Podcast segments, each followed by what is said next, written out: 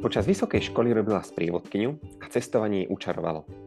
deväť rokov práce v marketingu premýšľala, ako svoju vášeň k turizmu spretaviť do podnikania, a keď jej tabuľka ukázala zelenú, pustila sa do toho. Dnes vlastní incomingovú cestovnú kanceláriu, prezentujúcu naše krásne Slovensko v zahraničí. Pevné vzťahy s klientmi a zamestnancami, spojené so silnou podporou z rodiny, ju povzbudzujú a vďaka nim ustála nejednú krízu a náročnú životnú situáciu. Toto je príliš dobrý podcast a mojim dnešným hosťom je Marcela Hauková. Takže Marcelka, vitaj, vitaj medzi nami na, na rozhovore v príliš dobrom podcaste. Som veľmi rád, že si prijala pozvanie. A ako sa dnes máš? Ďakujem veľmi pekne, veľmi dobre slnečno vo Zvolene. Dobre, to ma teší. No a poďme rovno začať, poďme k veci. A ja mám pre teba ako prvú otázku pripravenú, aby si nám, prosím ťa, povedala svoj príbeh, ako vznikla vlastne myšlienka ísť za tým tvojim snom vybudovať cestovnú kanceláriu. Tak, na to sme zvedaví. No, ono to bolo také, nevzniklo to tak, že som sa zobudila ráno a chcela som mať cestovnú kanceláriu. Bolo to také postupné, vlastne tak, ako ta, sa ten život vyvíjal, lebo ani v tom mojom príbehu to není také úplne rovno rovná čiara diaľnica k cestovnej kancelárii, už len počnúť s tým vzdelaním, tak ja mám strednú pedagogickú školu, to nemá nič s cestovnou kanceláriou, a potom už tá vysoká ekonomická to mala trošku bližšie, ale vždy to bolo takým tým mojim životným snom cestovať, takže uh, aj som si urobila kurz sprievodcu cestovného ruchu, celú vysokú školu som sprevádzala pre rôzne cestovné kancelárie, som v také kaďaké chuťovky, že tridsaťšesťhodinový transfer autobusom do Bulharska na podlahe v karose, kde vlastne základ bolo obsadiť si kari, v karimatke stred autobusu a už to potom išlo tých tridsaťšesť hodín. Takže boli to také rôzne dobrodružstvá, kde som zistila, že toto je to, čo mňa v živote baví a že chcela by som vidieť čo najviac rôznych miest. A tak som si tak hovorila, že toto by bolo, to by sa mi páčilo. Napriek tomu som po tej vysokej škole takúto prácu hneď nezískala. Robila som skôr v tej oblasti marketingu, ako aj mám v podstate vyštudovanú tú moju špecializáciu, ale zhruba po tých ôsmich deviatich rokoch v tej práci som si tak povedala, že a teraz je ten čas, že teraz by som už chcela začať niečo také robiť svoje, kde už by som tie skúsenosti vedela zúročiť. Takže bolo to zaujímavé, pretože jedna vec bola chcieť, už som aj niečo vedela, ale zobrať si úver na nejaké priestory, na nejaké technické zabezpečenie, zamestnať prvých ľudí, nie raz. V tých prvých rokoch uh, som dúfala, že ten telefón bude viac zvoniť, ako zvonil, a či na tie výplaty bude dostatočné množstvo financií. Ale teda zvládli sme to, aj sme sa presťahovali počase do vlastných priestorov, už sme ich medzičasom aj splatili. No a tak vznikla tá cestovná kancelária a už to tak sa budovalo. Najskôr bol Agritours Slovakia, potom ďalšie značky, uh, tie incomingové, ale v podstate za tým bol len taký veľmi dlhotrvajúci sen uh, posunúť sa v nejakom smere a vždy ma tak niekto po tej ceste tak nakopol a trošku ma tak usmernil v tom, že áno, že tadiaľto a ešte takto by si mala, ešte takto, ale nikdy to nebolo také rovné, priame a jednoznačné. Čiže v akom životnom štádiu si bola? Vravela si, že si teda mala prácu a ono ťa to tak ako dlhodobo teda ťahalo k cestovaniu, ale, a potom zrazu to prišlo, alebo... alebo proste si dlho, dlho pracovala s tou myšlienkou, že a už by bolo proste začať robiť na niečom vlastnom. Tak ja som vo všeobecnosti taký typ, ktorý také veľmi strategické rozhodnutia nerád robí rýchlo, že mám rada za tým nejaký ten Excel a nejaké premýšľanie a možno aj nejaké konzultovanie s ľuďmi, ktorých ja veľmi uznávam, a nie sú to um, ľudia typu coach alebo aj v takomto novom pomenovaní mentor, ale sú to ľudia, ktorým verím, že to myslia so mnou úprimne. Takže s nimi som tak diskutovala o tej myšlienke, čo si o tom myslia, a nebolo jediného z nich, ktorý by povedal, že to je hlúposť, že nechota ďal tou cestou, ale preto som potrebovala tých deväť rokov na to, aby som sa pohla tým smerom. Takže bolo to také postupné, aj tým, že tá moja práca v tom marketingu zahrňala veľa um, kreatívnej práce, eventov, aj tam boli nejaké cesty pre tých klientov. Takže už som zhruba vedela aj po legislatívnej stránke, aj po tej odbornej, že čo čo to asi obnáša, ako sa tie veci riešia. Samozrejme, že mať svoju vlastnú cestovnú kanceláriu, tak tam je to už o inej úrovni zodpovednosti, od poistenia insolventnosti, čo si na Slovensku musí každá cestovka dohodnúť, až po to budovanie si toho mena a e, tie chyby sa neodpúšťajú, takže tie si väčšinou ten podnikateľ vždy musí zaplatiť sám. Takže je to o tom, e, že treba potom prijať tú úroveň tej zodpovednosti. Jasné. No a čo všetko ťa teda stretlo na ceste? Lebo ja poznám trošku tvoj príbeh, ale rád by som ho priblížil, že čo všetko si vlastne musela prekonať. Od úplného začiatku, aby si vlastne bola akceptovaná, kde všade pôsobíš a, a čo všetko si vlastne dosiahla? No to je taká veľmi široká otázka, tak dúfam, že to tak uh, ako dobre budem vedieť interpretovať. No tak v tých začiatkoch to bolo také hľadanie. Možno sa um, veľmi veľa ľudí pri prvom stretnutí spýta, že čo ten Agritours vlastne robí, lebo im inklinuje ten názov Agritours Slovakia, že je to niečo agro, agri, nejaká agrituristika a podobne. Uh, vo svojej podstate to s týmto má niečo spoločné, ale veľmi málo, uh, pretože existuje vo svete taká sieť medzinárodných cestovných kancelárií vo približne osemdesiatich krajín sveta. Veľa z nich má názov Agritours a tá krajina, v ktorej sa nachádzajú. A cieľom tých cestovných kancelárií je zabezpečovať tzv. Special interest tours, alebo teda cesty, ktoré majú nejaký špeciálny záujem, a to predovšetkým v poľnohospodárstve. Takže sú to poľnohospodárske, farmárske, potravinárske, ale môžu to byť aj lesnícke cesty, v tom zmysle, že sú pre tých odborníkov, pre tých ľudí z tej branže, ktorí cestujú po svete, idú si pozrieť nejakú výstavu, ale chcú navštíviť aj svojich kolegov farmárov alebo výrobcov potravín a podobne, vymieňajú si tvoje, svoje skúsenosti. Takže tu práve ten agroturizmus je nechcený, pretože oni nechcú prísť na farmu, kde napríklad majú uh, nejakú reštauráciu s nejakými dvoma, tromi zvieratkami z každej kategórie, ako my ho My považujeme takú agroturistickú farmu za nejakú atrakciu pre turistov. Toto sú vyslovene ľudia z branže, kde chodia na funkčné farmy alebo firmy spracovateľov dreva, výrobcov mlieka napríklad a podobne. To bolo to, kde som začínala. Stala som sa v roku dvetisíc aj členom takej medzinárodnej asociácie, ktoré sa volajú Agrárni turoperátori sveta. Som zakladajúci člen, takže od roku dvetisíc som člen už dvadsiaty druhý rok. A tam som našla tých prvých mentorov, ktorí ma tak nakopli, a prečo nerobíš ešte toto a ešte urob toto, že uh, som sa snažila čo najviac uh, pochytiť z tých tém a z tých myšlienok uh, tých skúsených ľudí, ktorí už tam boli niekoľko desiatok rokov v tej branži, a na Slovensku bol ten trh prázdny, nikto takýto uh, tu neexistoval, tak som si dala práve ten názov Agritours Slovakia.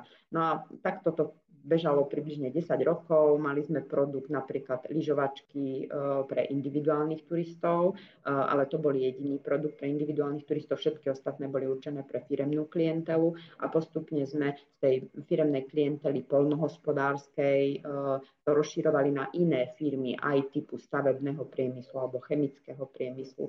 Ako sme teda naberali tie skúsenosti, ako sa tie podujatia odborné organizujú, tak sme nachádzali potom uplatnenie aj v tých iných sférach, a som veľmi hrdá na to, že máme veľmi veľa zákazníkov aj od toho roku dvetisíc, ktorí stále s nami cestujú. Je to veľmi dôležité, tá vybudovaná dôvera, lebo tí firemní klienti potrebujú teda mať tú úroveň profesionality, čo najviac detailov, čo najviac prispôsobiť to podujatie tým ich požiadavkám. A z tohto vzniklo vlastne aj to pokračovanie toho príbehu, že jeden z tých partnerov ma oslovil: dobre, ty mi posielaš tie skupiny do Kanady a všetko vždy výborne funguje, a teraz potrebujem ja pre môjho klienta, aby si mi pomohla zorganizovať cestu na Slovensko.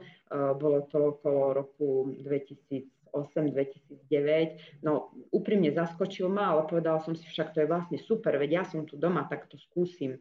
Tak som si zase dala svoj Excel, hej, potom vrátane toho, že som sadla do auta, merala som vzdialenosti medzi jednotlivými destináciami, lebo tie softverové aplikácie neboli ešte v takom štádiu ako teraz, ani ten rozvoj cestovného ruchu nebol ešte taký, hej, tých reštaurácií bolo pramálo takých, ktorých sa dalo ukazovať povedzme Kanaďanom alebo Američanom. Takže veľmi mi na tom záležalo a povedala som si, že keď toto prvé vyjde, tak aj tie ostatné budú potom v poriadku. A tak ono to vlastne vyšlo. Hej. Niektorí ma aj trošku sklamali, tí dodavatelia. Tam som sa poučila, že ako sa možno uh, veci nemajú robiť a z toho čerpám doteraz, ale ide vždy o to, aby ten finálny klient nikdy nepostrehol to, že nejaký ten problém je, že my ho vždy musíme vyriešiť dostatočne dopredu a úspech je vždy v príprave. Tu si myslím, že ako incomingový turoperátor, jeden najväčší na Slovensku, my veľmi ťažíme z toho, že robíme aj málo outgoingu v podobe toho firemného cestovného ruchu do zahraničia, lebo my tak povediac využívame skúsenosti z tých obidvoch branží, aby tam bola tá veľká spokojnosť. V tom incomingu tam musí byť veľmi veľa detailov, tam proste jedno podujatie o štyroch dní môže byť kľudne tridsať faktúr, úplne mali, maličkosti sa liešia od uh, typu korporatívneho podujatia, že potrebujete balóniky z colnice ísť zobrať, až po um, občerstvenie na farme, kde možno majú nejakí ľudia alergiu na mlieko, hej, a podobné. Takže všetky tieto detaily. Na druhej strane, keď robíme tie firemné korporatívne pre, podujatia pre slovenských klientov, tak oni vysoko oceňujú túto našu detailnosť, že toto tu všetko um, už vieme, lebo máme to skúsenosti z toho. Takže to je aj tá orientácia ďalšia.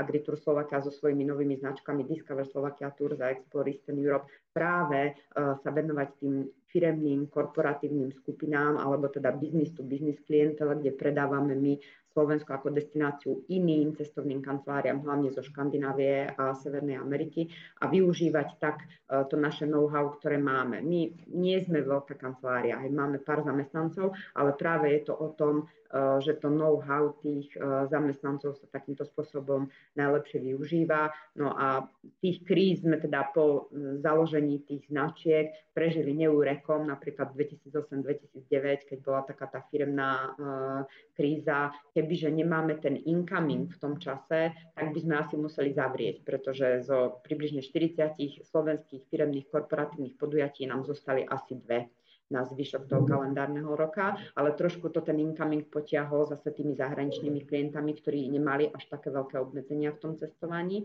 Teraz, keď prišiel COVID, tak uh, to bola stopka v podstate pre obe, či incoming, či outgoing, nič sme nemohli robiť, takže tam vznikla taká veľká otázka v mojej hlave, že potrebujeme niečo, čo najviac lokálne a niečo, čo nevyžaduje prítomnosť človeka, lebo naša, náš výkon sa týka služieb, je to proste služba. My posúvame tých ľudí, či už lietadlami, či autobusmi niekam, a toho človeka tam potrebujeme, takže sme uvažovali, že niečo také uh, potrebujeme predávať, uh, čo ľudia chcú, to je tiež dosť ťažké, kde není obrovská konkurencia a v čom sme dobrí. Takže sme si tak povedali, že vždy naši klienti veľmi oceňovali našu kreativitu pri vianočných darčekoch. Niekoľko rokov za sebou sme im dávali také vianočné farmárske koše a mnohokrát tí klienti zavolali, že takýto vianočný darček ja som ešte nikdy nedostal, a popri tom to nebolo nič niečo nové. Dali sme si urobiť vianočné koše u pána prútikára, z tých fariem, kde sme chodili s našimi zahraničnými klientami, niekde mali výborné škvárky, inde zase fantastickú slaninu, inde mali takú družstevnú klobásu, čo sa všetci pýtali, že si ju chcú kúpiť, a medzi našimi norskými klientami sme pravidelne robili súťaže vo vinárstvách, že sme sa ich pýtali, že ktoré vinárstvo bolo najlepšie, tak v podstate sme mali super know-how vo výbere tých produktov k tým jednotlivým farmárom, na všetkých máme čísla, máme s nimi veľmi dobré vzťahy, keďže sme tam roky tých uh, našich zahraničných partnerov a tých klientov, turistov vozili, tak sme im zavolali a spýtali sa, či taký vianočný farmársky koš, keď dáme dokopy, že za čo by nám to predali v najväčšom covide, ako to sem donesieme vôbec do toho Zvolena, ako to budeme baliť, s kým, s tým zostatočným stafom alebo zamestnancami, ktorí teda sme sa snažili uchrániť čo najdlhšie počas covidu. A tak sme dali dokopy ponuku, zistili sme, že stálo by to toľko to na tom trhu. Zavolali sme testačná vzorka Mystery Shopping prvým desiatim zákazníkom našim firemným a spýtali sme sa ich, keď si nemôžete od nás kúpiť cestovania, či by ste si kúpili niečo iné. A oni s nadšením všetci desiati povedali, že tie koše chcú. Takže to bolo pre mňa také, že wow, tak aspoň tých pár mesiacov nejako dofinancujeme niečo z tých nákladov, ktoré by sme potrebovali. Takže sme to robili v rámci možností, samozrejme ja ako konateľ v neobmedzenej pracovnej dobe, a všetci ostatní tomu prispeli teda veľmi, lebo my sme tu tak by som povedala, veľmi kulinársky orientovaní, keďže sme cestovná kancelária, ktorá vozí zákazníkov do Strednej Európy, tak to jedlo je veľmi dôležité pre nich a preto si aj vieme vybrať, no my proste radi jeme, potom musíme cvičiť, aby sme to jedlo spracovali. Takže takto vznikla, vznikol najskôr vianočný farmársky kôš. Samozrejme, že bol problém v tom covide, ako tie koše dodávať. Nechceli sme to posielať kuriérmi, pretože oni boli aj veľmi zaneprázdnení, aj boli veľmi drahí. A navyše to vyžadovalo aj trošku taký osobný prístup. Tie koše nie sú také skladovateľné, také stohovateľné a podobne. Takže sme oslovili našu autobusovú dopravu, s ktorou sme roky spolupracovali. Oni tiež nemali um, takmer žiadnu prácu. Uh, tie autobusy stáli na dvore, vyleštené a dali sme im taký návrh, že oni nám vždy v pondelok zvezú ten tovar z tých fariem, urobili sme im taký logistický rozpis, že ktorú, ktorý čas kde, aby sa minimalizoval počet kilometrov, doviezli nám ten čerstvý tovar sem k nám. My sme potom aj spolu s nejakými brigádnikmi koordinovali a dva tri dní balili, aby to bolo vždy čerstvé, personalizované, do každého košíka išlo logo spoločnosti s textom, ktorý bol dohodnutý.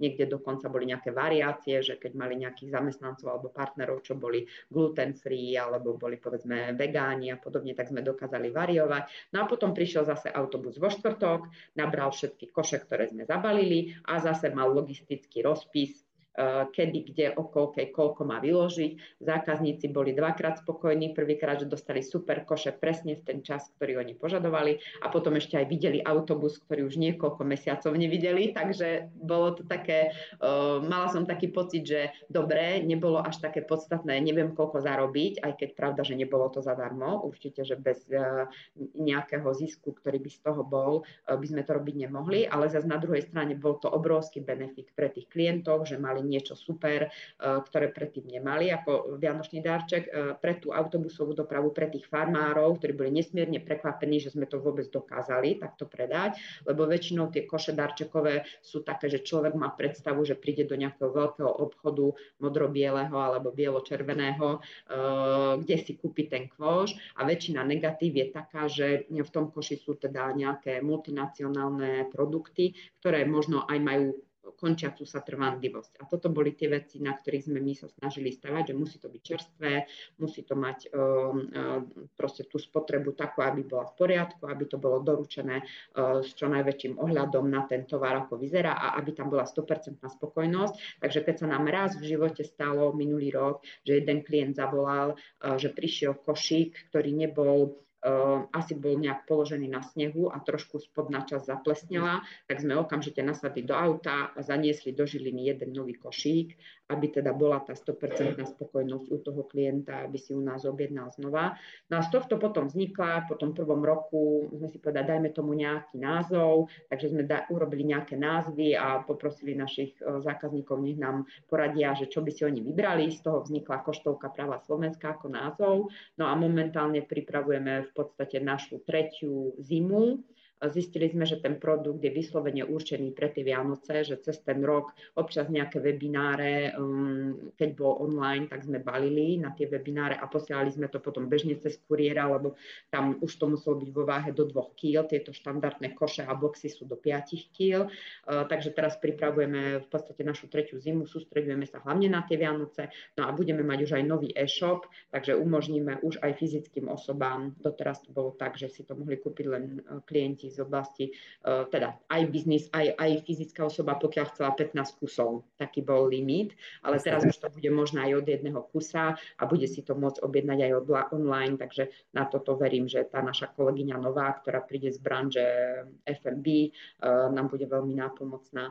No a to bolo v podstate taký, by som povedala, po začiatku, potom tej biznisovej kríze v dvetisícdeväť, tak táto COVID kríza bola taká tretia najväčšia v živote týchto mojich biznisových detí, Agritours Slovakia, Discover Slovakia Tours a Explore Eastern Europe a priviedlo nás to vlastne k vytvoreniu tejto štvrtej značky Koštovka Pravá Slovenská a musím povedať, že to ma nesmierne baví. Že tá globálna vec je fajn uh, mať ju, ale myslím si, že treba um, aj s tým pribúdajúcim vekom aj ten nejaký vzťah k tomu svojmu domácemu, čo máme veľmi dobré. Treba to budovať a treba sa snažiť to dostať čo najviac do sveta. My sme vždy boli takí, že napríklad vianočné darčeky pre zahraničných klientov sme vždy posielali nejaký slovenský produkt, Napríklad v Lani sme mali výborné slovenské čaje od jedného výrobcu zo severu Slovenska, pre ktoré sme vyrobili špeciálne také pé efky, blahoželania.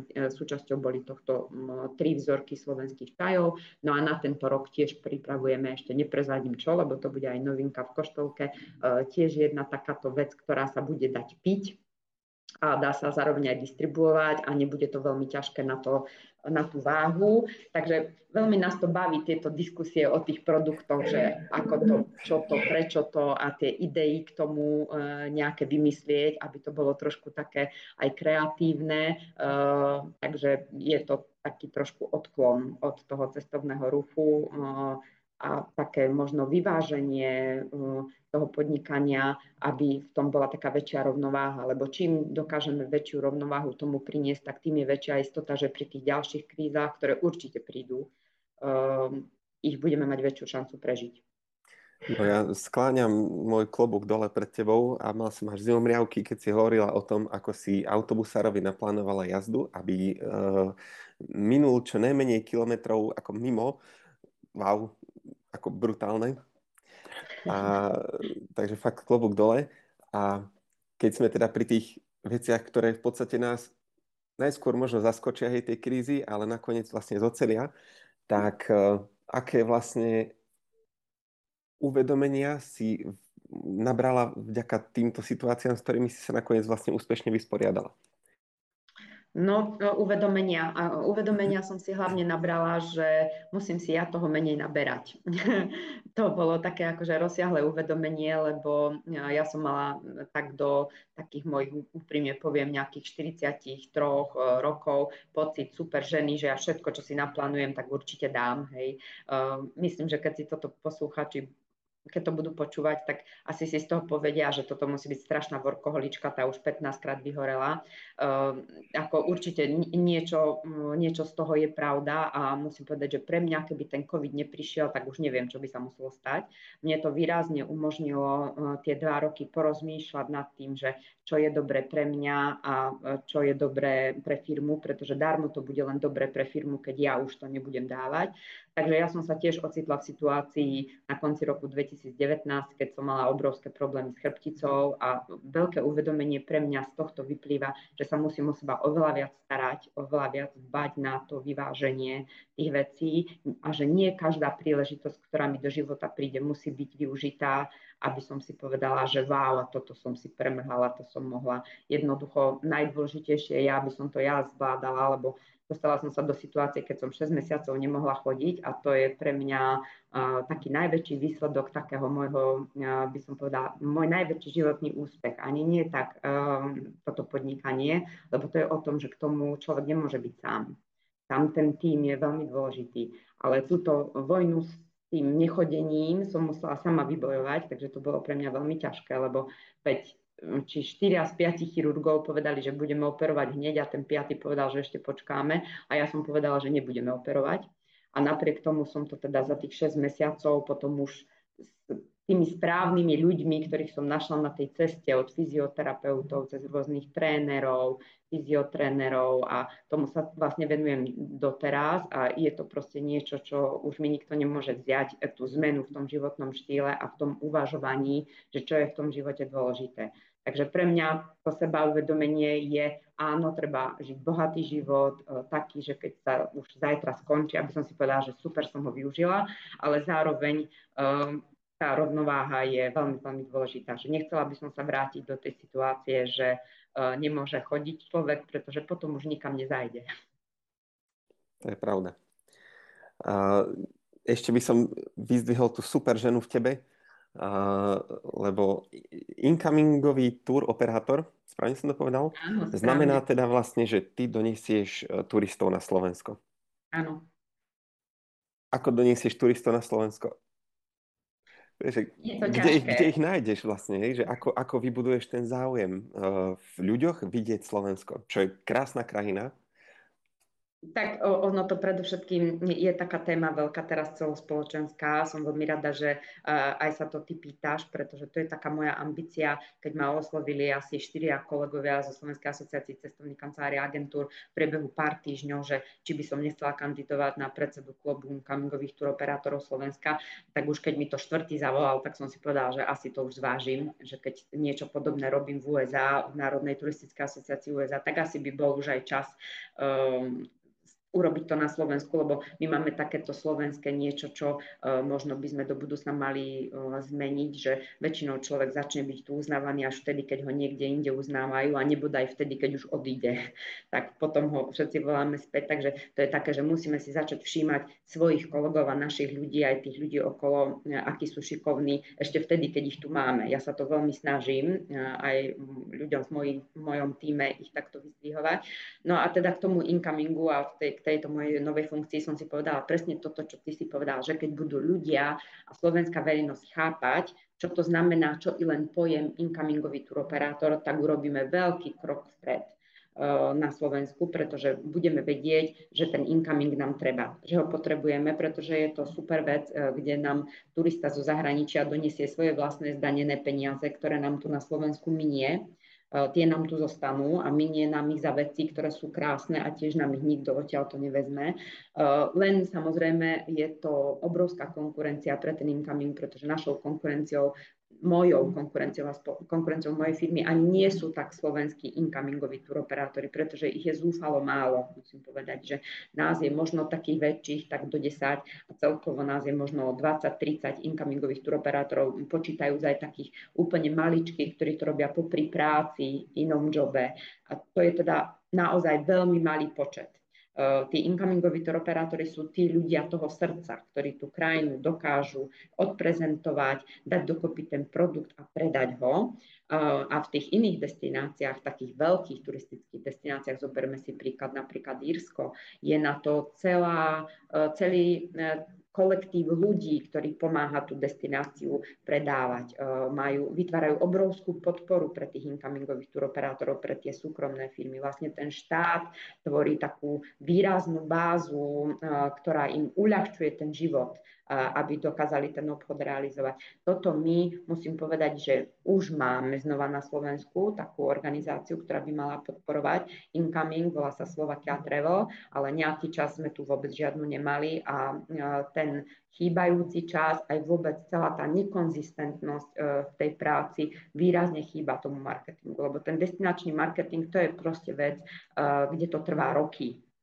Možno by si mohli posluchači tak um, pred očami, keď si predstavia Slovinsko, tak možno ich hneď tak napadne nejaká tá promo uh, tej krajiny a oni nemali takmer žiadnu promo pred dvadsiatimi tridsiatimi rokmi a za tých dvadsať tridsať rokov dokázali urobiť taký obrovský kret, krok vpred. Je to krajina, ktorú si s nami veľmi často ľudia mýlia, hlavne v Severnej Amerike. Máme veľa spoločného až na to more, ale horský, alebo tými teda horami sme veľmi podobní. Napriek tomu teda ten destinačný marketing je neporovnateľný, ako kvalitne sa tam robil roky, má to nejakú tú uh, konzistenciu. To je veľmi dôležité. V tom produkte destinačného manažmentu mať nejakú konzistenciu, uh, aby to smerovalo niekam. Nedá sa byť super aj v termálnych vodách, aj v horách, aj v kongresovom turizme. Proste musí to mať nejaké tie čerešničky na torte a toto my stále nemáme. Takže ja si myslím, že um, išla som do tejto práce aj preto, aby sme sa niekde posunuli v tom uh, incomingu na Slovensko, aj preto, aby keď možno raz niekto bude Discover Slovakia Tours preberať odo mňa, aby možno si povedal, že už sme nejakú tú prácu spravili a išli sme dobrým smerom. No a aj preto, lebo Tá, ten marketing na tých destináciách, konkrétne naše cieľové destinácie pre marketing Slovenska sú Škandinávia a Severná Amerika, tam tú dlhodobú, konzistentnú prácu s tými klientami veľmi vidieť. Tam, keď človek príde prvýkrát, tak nie je nikto. Dokonca v ú es á ani nevedia, kde je Slovensko. Ale už keď tam je roky, rokúce, napríklad ja som už jedenásty rok teraz už dvanásty rok členom Národnej turistickej asociácie U S A a som tam vlastne jediný člen z bývalého Československa, už som medzičasom aj členom prezídia, tak ono to vidieť, hej, tú prácu vidieť a tí partneri si ho počase všimnú, ale naozaj musí toho spraviť veľa a nemôže sa hneď zdať, lebo ja ako príklad uvádzam, že uh, mám výborného partnera z Fínska, kde mi trvalo sedem rokov stretnutí na najväčšej výstave v Škandinávii a spoločných obedov a večer, večerí s týmto pánom, ktorý mal na starosti daný produkt, našu destináciu alebo strednú a východnú Európu, kým sa rozhodol, že ten produkt konečne do toho katalógu dá a my sme tá správna firma, ktorej dá tú svoju dôveru. Takže niektoré trhy sú extrémne konzervatívne a je to jednoducho o tom, že uh, musí človek mať výdrž. Nestačí to prísť raz na tú výstavu alebo raz na nejaký biznisový event na tom trhu. No a potom je tam strašne veľa takých tých vecí okolo toho. Napríklad my pravidelne robíme vianočný mailing. Napriek tomu, že ten klient napríklad posledné dva roky si u nás nič nekúpil, ale patrí do tej našej databázy takých tých uh, dôležitých uh, partnerov na tom trhu, tak stále nejaký darček dostane malý. Nehovorím teraz o žiadnych nejakých veľkých financiách, ale je to maličko, ktorá má nejaký vtip a pripomína tú destináciu, že stále byť tak v tom obraze. Robíme pravidelné webináre, to je ináč skvelý výdobytok covidu, hej, že tieto destinačné veci, destinačný marketing sa veľmi dobre v tom štádiu prvotnom tvorbe záujmu dá robiť aj online. Takže robíme webináre, ktoré sú vždy špecializované na nejakú tému. Teraz v poslednom období úplne najväčší záujem našich partnerov je práve o tieto special interest tours, aby uh, sa dozvedeli niečo iné. Oni už väčšinou vedia, že Bratislava je hlavné mesto, že Tatry sú náš národný park, ale potrebujú vedieť trošku viac, ako sa tie veci dajú skombinovať, čím, aké sú tam nejaké unikátnosti, nejaké novinky a teda treba neustále pracovať uh, s tým trhom a preto to je moja najlepšia rada to, že ten tím musí byť čo najstabilnejší, aby sa tie tváre pre ten destinačný marketing v tej krajine menili čo najmenej a možno poučenie pre Slovensko, že tí, ktorí sú úspešní a majú napríklad nejakých vyslaných destinačných manažerov pre tú krajinu v nejakej destinácii, napríklad také Polsko v Škandinávii, tam má tú jednu konkrétnu osobu aj viac ako dvadsaťpäť rokov a ona jednoducho, keď sa niekto niekde objaví, tak automaticky všetci vedia, že aj to Polsko je tam zastúpené. Toto je veľmi dôležité a myslím si, že žiaden online svet ani globálny status nášho života, ktorý sme nadobudli, toto ešte dlhú dobu nezmení, lebo uh, ten cestovný ruch vo veľkej miere je o zážitku a o dôvere. Že musí tam byť tá dôvera, že dokážete ten zážitok pre tých klientov priniesť a to je stále spojené s tou tvárou toho človeka. Uh-huh. To je veľmi zaujímavé počuť, že vlastne je to tiež taký ako vzťahový biznis, hej? Dlhodobý, uh, vytrvalý a vzťahový biznis. A, dobre, no tak vieme, že čo ťa čaká možno také ako pracovné, že uh, zveľadiť slovenský incoming, nazvime to tak. A čo ešte plánuješ ďalej? Máš ešte nejaké možno sny alebo niečo, čo si chceš splniť vo svojom živote? Tak sny, uh, áno, určite mám. Mám taký, uh, múdri ľudia ma poučili, že napíš si sto želaní, ktoré v živote chceš určite stihnúť, tak som tak ako zo začiatku dvadsať dala hneď, do štyridsiatky som sa trošku potrápila a niekde na šesťdesiatke som a už to pomaly škrtám, že už toto bolo, toto bolo, takže tie také sny, áno, sú také osobno-cestovateľsko-rodinné, v tejto kombinácii um, som tak nejak zakotvená, ale v tej pracovnej sfére by som ako taký uh, svoj, ako budúci sen videla to, že v tejto sfére Agritours Slovakia a Discover Slovakia Tours by som chcela pokračovať v tomto rozsahu, že teda stále zveľaďovať tú kvalitu a možno neísť až tak do tej kvantity, ako sme povedzme boli pred covidom, ale skôr teda vylepšovať tie vzťahy ešte s tými vernými klientami, povedzme predĺžovať tie počty pobytov, lákať ich um, na miesto Českej republiky alebo Poľska či Rakúska, Maďarska na väčší, uh, väčšiu časť pobytu na Slovensko. To by som videla ako taký uh, môj úspech do budúcna. Tomuto, v tomto, tak povediať, nevidím nejakú takú výraznú zmenu, ako tú konzistentnosť pracovať v tom a skôr vidím také tie svoje sny. Um, veľa sa ven, som sa venovala počas covidu takému projektu Tiny Houses, teda také tie um, ubytovania v maličkých domčekoch ekologických s recyklovanou energiou, takže to je taký môj sen, takýto projekt pripravujem, um, že by som ho teda veľmi rada mala. Um, týmto sme začali tak úplne testačne znova mi to tak život nejak priniesol do cesty. Prišla vojna na Ukrajine, nám sa incoming znova výrazne pohoršil, keďže dôveryhodnosť našich klientov v našu destináciu bola veľmi nízka. Stále je, stále teda tých požiadaviek dopytov na cestovanie chodí výrazne menej, ako v tie bežné roky chodievalo, ale tešíme sa tomu, že už konečne začali aspoň tie skupiny znova cestovať, aj keď veľa v menšej miere. No a to ma priviedlo k tomu, že uh, sami dostali do cesty nejakí ľudia, ktorí odišli z Ukrajiny, veľmi šikovní ľudia, ktorí pracovali v oblasti turizmu. No a s nimi sme dali dokopy vo Zvolenie taký projekt, volá sa Koštovka farmársky bufet z Maringotky. Takže sme tak mali na dvore uh, u nás teda na rodinnej farme zaparkovanú takú uh, spolokorodovanú maringotku um, takej tej bordovej farby základnej. A keď kúkam tak na to, tak si hovorím, táto žena nemá čo robiť, ona manažovala reštauráciu v Odese, veď dajme niečo dokopy. Aj keď teda musím povedať, že ja som vždy tvrdila, že ja si ja vo food and beverage pracovať nechcem, ja si radšej za tú kávu zaplatím. Hej. Povedala som si, keď som tak spala, preto Maringotková vedľa mňa bola tá Olga, uh, hotelierka, ktorá manažovala reštauráciu so spoludmi, že to je strašná škoda toho potenciálu, že poďme teda skúsiť niečo spolu. Tak sme za dva a pol týždňa Maringotku zrekonštruovali, vynovili, natreli na žlto, vytvorili sme z tej koštovky také krásne logo, ktoré sa mi extrémne teda páči.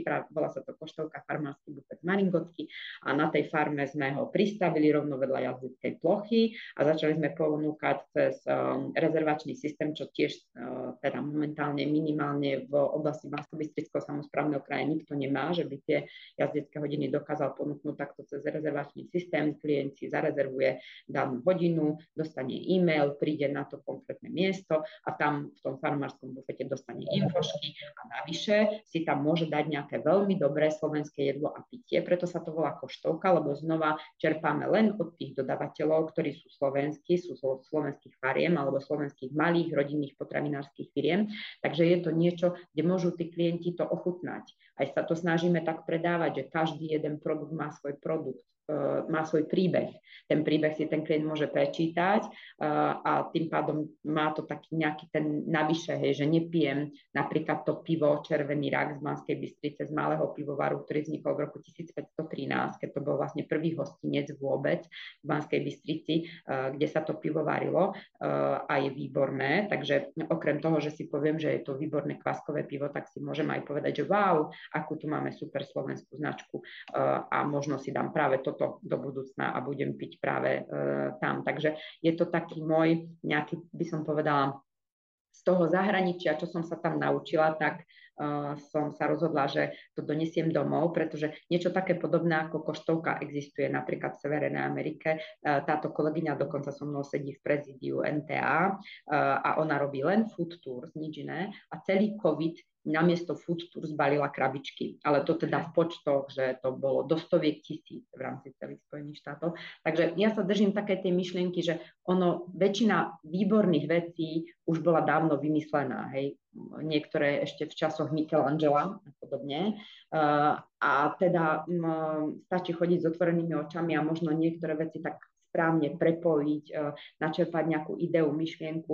A toto by malo byť, teda pokračovanie tej uh, koštovky farmársky bufet z Maringotky, by mali byť také ubytovacie zariadenia takéhoto typu tiny house, uh, kde uh, to teda zvonka bude vyzerať ako niečo minimalistické, ale znútra to bude wow.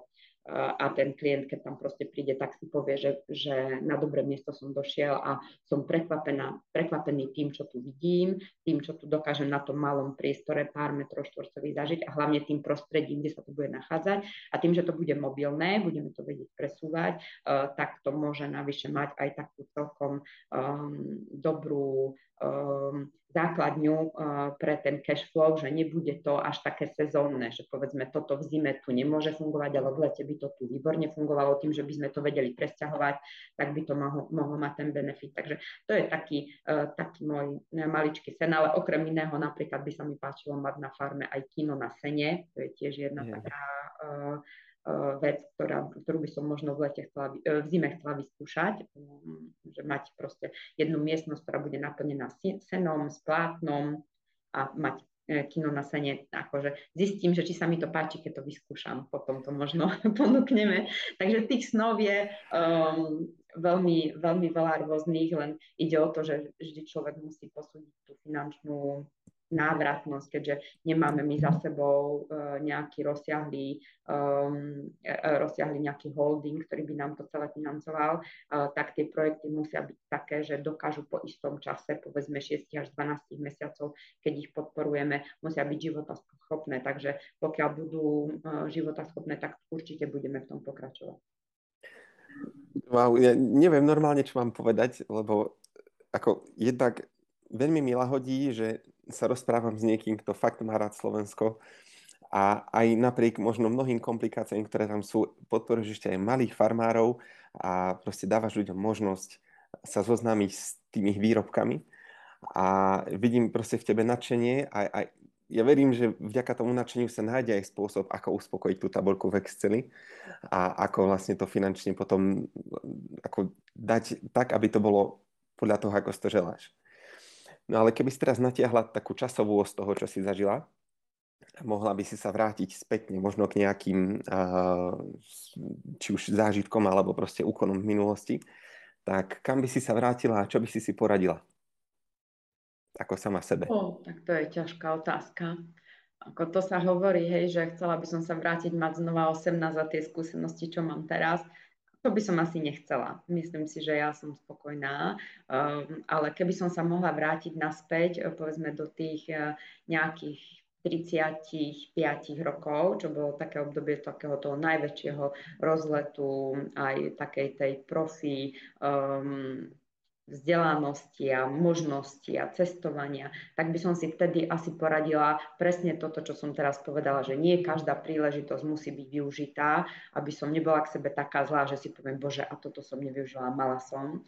Takže uh, asi by som bola k sebe lepšia, čo sa týka t- takého toho manažmentu samého seba a tým pádom by som nemusela podstúpiť také tie kotrmelce uh, s vyhorením a povedzme s tými rôznymi uh, problémami s chrbticou a podobne. To som si mohla všetko ušetriť na neskôr, však človek chce mať aj sedemdesiat, osemdesiat, ale tak bola to nejaká taká lekcia. Musím povedať, že ja som nikdy nemala pocit, že mne treba taký ten čas na to seba poznávanie, čo vravia múdre knihy a rôzni kouči a podobne a psycho poradcovia, že si máš ten čas so sebou zorganizovať a máš si určiť priority životné a podobne. Mne to prišlo ako totálna strata času, keď som mala ten diár plný úplne inými zaujímavými vecami, ale fakt je ten, že teda ja ten môj čas v posledných štyroch rokoch som vo veľkej miere venovala tomu, že čo vlastne ja v živote chcem a mm, takéto, takéto vysporiadanie sa s tým, že vlastne nebudeme tu vždy, že človek, keď je mladý, tak nerozmýšľa nad tým, povie si, fú, toľko mám ešte času, hej, nič ma tu neohraničuje, ale keď už si poviete, ten faktor našťastie momentálne ma nič takéto netrápi, ale uh, že som si tak akože siahla na tú takú svoju hranicu a povedala som si, že fú, asi to není všetko o tom, že čo sa ja rozhodnem, že to skutočne bude, takže môj život je taký akože krajší vo všetkom, lebo za mňa sú ľudia veľmi prekvapení, keď sa začnú sťažovať a toto je zle a všetko je problém a neviem čo, neviem čo, tak ja im hovorím, a čo sa vám nepáči, veď máme krásne, svieti slnko, teplo je dobre, ale v zime bude zima, je fajn, hej, máme dobrú prácu, máme čo robiť, predtým sme nemali čo robiť, môžeme ísť domov aj o piatej, aj o siedmej, však to dobehneme v najhoršom prípade večer doma, takže tá spokojnosť v tom živote je oveľa väčšia, ako bola. Takže toto si myslím, že by som si poradila, Uh, ešte okolo tej tridsaťpäťky, že si treba proste povedať, že um, sú isté limity, treba z nich vyťažiť maximum, treba teda rozhodne vedieť si ten svoj diár zmanéžovať a možno niektoré veci aj odložiť a odložiť aj dvakrát, aj trikrát a možno aj povedať nie a nebyť na seba zlý za to, uh, lebo v konečnom dôsledku to môže pri, priniesť benefit uh, tým iným projektom a naozaj by som nikdy nepovedala v tom čase, uh, čo teraz na sebe vidím, že keď napríklad odídem skôr a idem si zabehať alebo dám si svoj štandardný tréningový plán, ktorý mám s tým mojim fyziotrénerom dohodnutý dopredu, ale robím to už všetko sama, aby som bola výrazne e, efektívnejšia, že to naozaj prinesie tomu človeku ten čas venovaný sebe oveľa väčšiu energiu, oveľa väčšiu efektivitu pri tých veciach, že dokážem zvládnuť veci za jeden deň, ktoré, na ktoré by mi možno bolo tri treba. Takže toto by som si poradila. že daj si poradiť, nájdi tých správnych ľudí, venuj viacej času sebe a vo výsledku budeš oveľa úspešnejšia. Výborne. A blížime sa pomaly ku koncu nášho rozhovoru a ja by som sa ťa chcel opýtať možno na odporúčanie nejakej knihy pre našich poslucháčov, ktorá ťa zaujala, ktorá ti možno pomohla. Máš nejakú takú? No, no tak ako toto je moja taká uh, veľká, veľká uh, vec v živote. Ja teda knihy milujem a v poslednej dobe sa veľmi venujem, uh, to asi nebude prekvapením, cestopisy, to by asi každý hádal, uh, ale um, veľa čítam rôzne historické a životné romány, životopisy a podobne. No a teda musím povedať, ja som si to, toto aj napísala, lebo mi to tak veľa hlodalo v hlave, že uh, tá rovnováha, hej, aj v tom mojom živote, že všetko mi to tak ukazuje, že pokiaľ ale je to také veľmi rovnovážne a darí sa mi to, tak aj sa oveľa inám dostávam, že tie ciele, aj tie myšlienky, aj tie nápady prichádzajú tak úplne, by som povedala, plynulejšie. No takže ešte veľmi dávno pán Sokrates povedal, vyplň svoj čas vylepšovaním seba prostredníctvom spisov iných mužov, tak prídeš ľahko k tomu, na čom druhí tvrdo pracovali. Takže podľa mňa toto je nesmierna pravda. Veľkú vec povedal ten človek dávno, dávno v minulosti.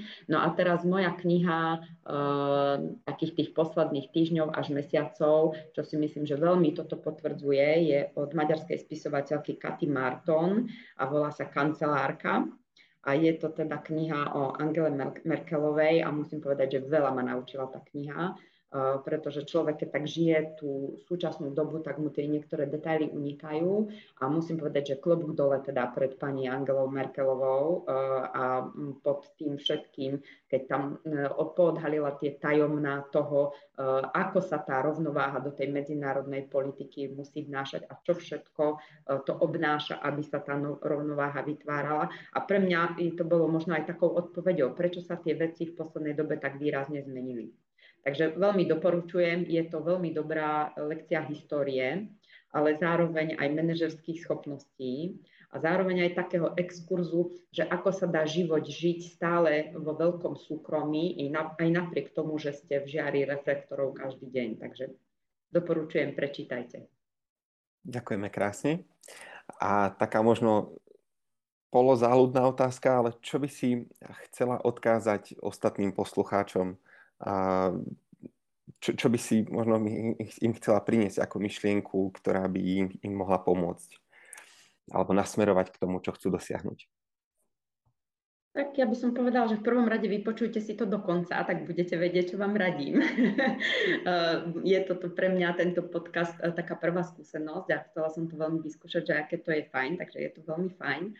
Uh, si tak zhrnúť ten svoj život, lebo fakt je to, že keď si to poviete takto nahlas, tak to má trošku iné, uh, in, iný pohľad na to naberiete, keď tak pomenujete všetky tie veci, uh, ktoré možno máte len tak v hlave naskladané. Takže uh, taký sumár toho, uh, viac uvažovať nad uh, tým životom, viac sa snažiť si určiť to svoje smerovanie, lebo myslím si, že keď si ho my určíme, tak je oveľa pravdepodobnejšie, že pôjdeme tým smerom, ako keď nám ho budú určovať.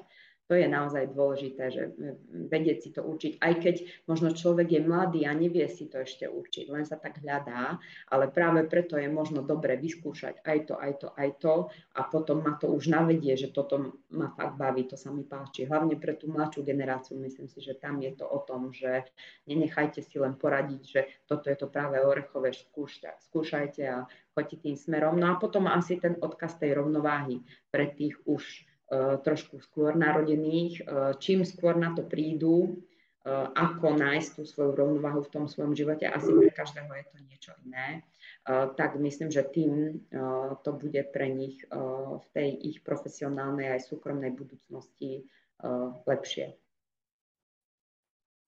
Ďakujem krásne. A ešte nám prosím ťa prezrať, že kde nájdeme buď teba alebo tvoje podnikanie na stránkach, na sociálnych sieťach, ako ťa ľudia nájdu. Tak mňa asi ako osobu úplne jednoducho Marcela Hauková, napríklad na LinkedIne, tam sú všetky tie kontakty aj na tie rôzne biznisové záležitosti, ktorým sa venujem, alebo určite ma nájdú aj napríklad na Facebooku ako Marcela Hauková, kde skôr zdieľam také veci v súvislosti so súkromným životom alebo um, s deťmi a s tými mojimi takými zážitkovými, uh, zážitkovými vecami v tých projektoch, ktorým sa venujem, takže aj tam ma nájdú, alebo potom uh, jednoducho asi len také tie dva weby poviem z toho, buď agritours pomlčka slovakia bodka com, kde nájdú potom aj tie linky uh, v anglické verzii na tie stránky pre incoming, ak by ich to len zaujímalo, aj keď asi tento konkrétny produkt ich až tak veľmi zaujímať nebude, keďže žijú na Slovensku, naši, naši poslucháči hovoria po slovensky, alebo potom uh, farma Isokman, uh, má tiež jednoduchú stránku isokman bodka es ká, kde zase nájdú všetky tie veci uh, z tej našej farmárskej stratégie, ale tam sľubujem, keď sa tam pôjdete pozrieť, nie som na to hrdá, lebo tú stránku práve aktualizujeme, refreshujeme, takže verím, že za nejakých pár mesiacov uh, bude výrazne lepšia. No a novinkou bude, predpokladám, tak koncom oktobra koštovka bodka es ká. Takže keď budete hľadať zaujímavé vianočné darčeky s farmárským podtónom, kvalitou, správnou trvanlivosťou a s možnosťou doručenia, tak je to koštovka bodka es ká. Super. Ja to dám aj do popisu, tie linky, aby, aby to ľudia nemuseli úplne prepisovať. No a chcem ti veľmi pekne poďakovať, Marcelka, za náš rozhovor. Ja som išiel do tohto rozhovoru vo veľkom očakávaní, že čo nám prinesieš, lebo nejaký, teda tvoje pozadie som, som poznal vďaka nášmu podnikateľskému klubu vo Zvolene, ale toto mi dalo ešte väčší a ako to povedať, ešte, ešte viacej si ťa vážim za to, čo všetko si, si dosiahla a cez čo všetko si sa musela dostať. A práve vďaka tomuto rozhovoru držím ti veľmi palce, aby sa vydarilo všetko, čo si želáš, aby si Slovensko zveľadila a, a prichádzalo sem viac zahraničných turistov, pretože Slovensko na to potenciál má. A držím ti fakt palce, lebo viem, že ty to dokážeš. Takže ďakujem ti krásne ešte raz za rozhovor. Ďakujem veľmi pekne, sa to dobre počúva. Budem sa veľmi snažiť nesklamať tvoju dôveru, ale teda potrebujem k tomu všetkých dobrých ľudí na Slovensku, lebo každý má nejakých tých svojich zahraničných partnerov, kontakty. Šírte dobré meno, verím, že to bude potom oveľa, oveľa jednoduchšie pre nás incomingových, aby sme ich čo najviac mohli dostať. Ďakujem za tvoj čas, bolo to veľmi príjemné a všetkým poslucháčom. Dovidenia. Majte krásny deň. Ahoj. Ak sa vám tento rozhovor páčil a chcete ich počuť viac, stačí sa prihlásiť na odber a už vám nič neunikne. Do ďalšieho dielu sa majte krásne.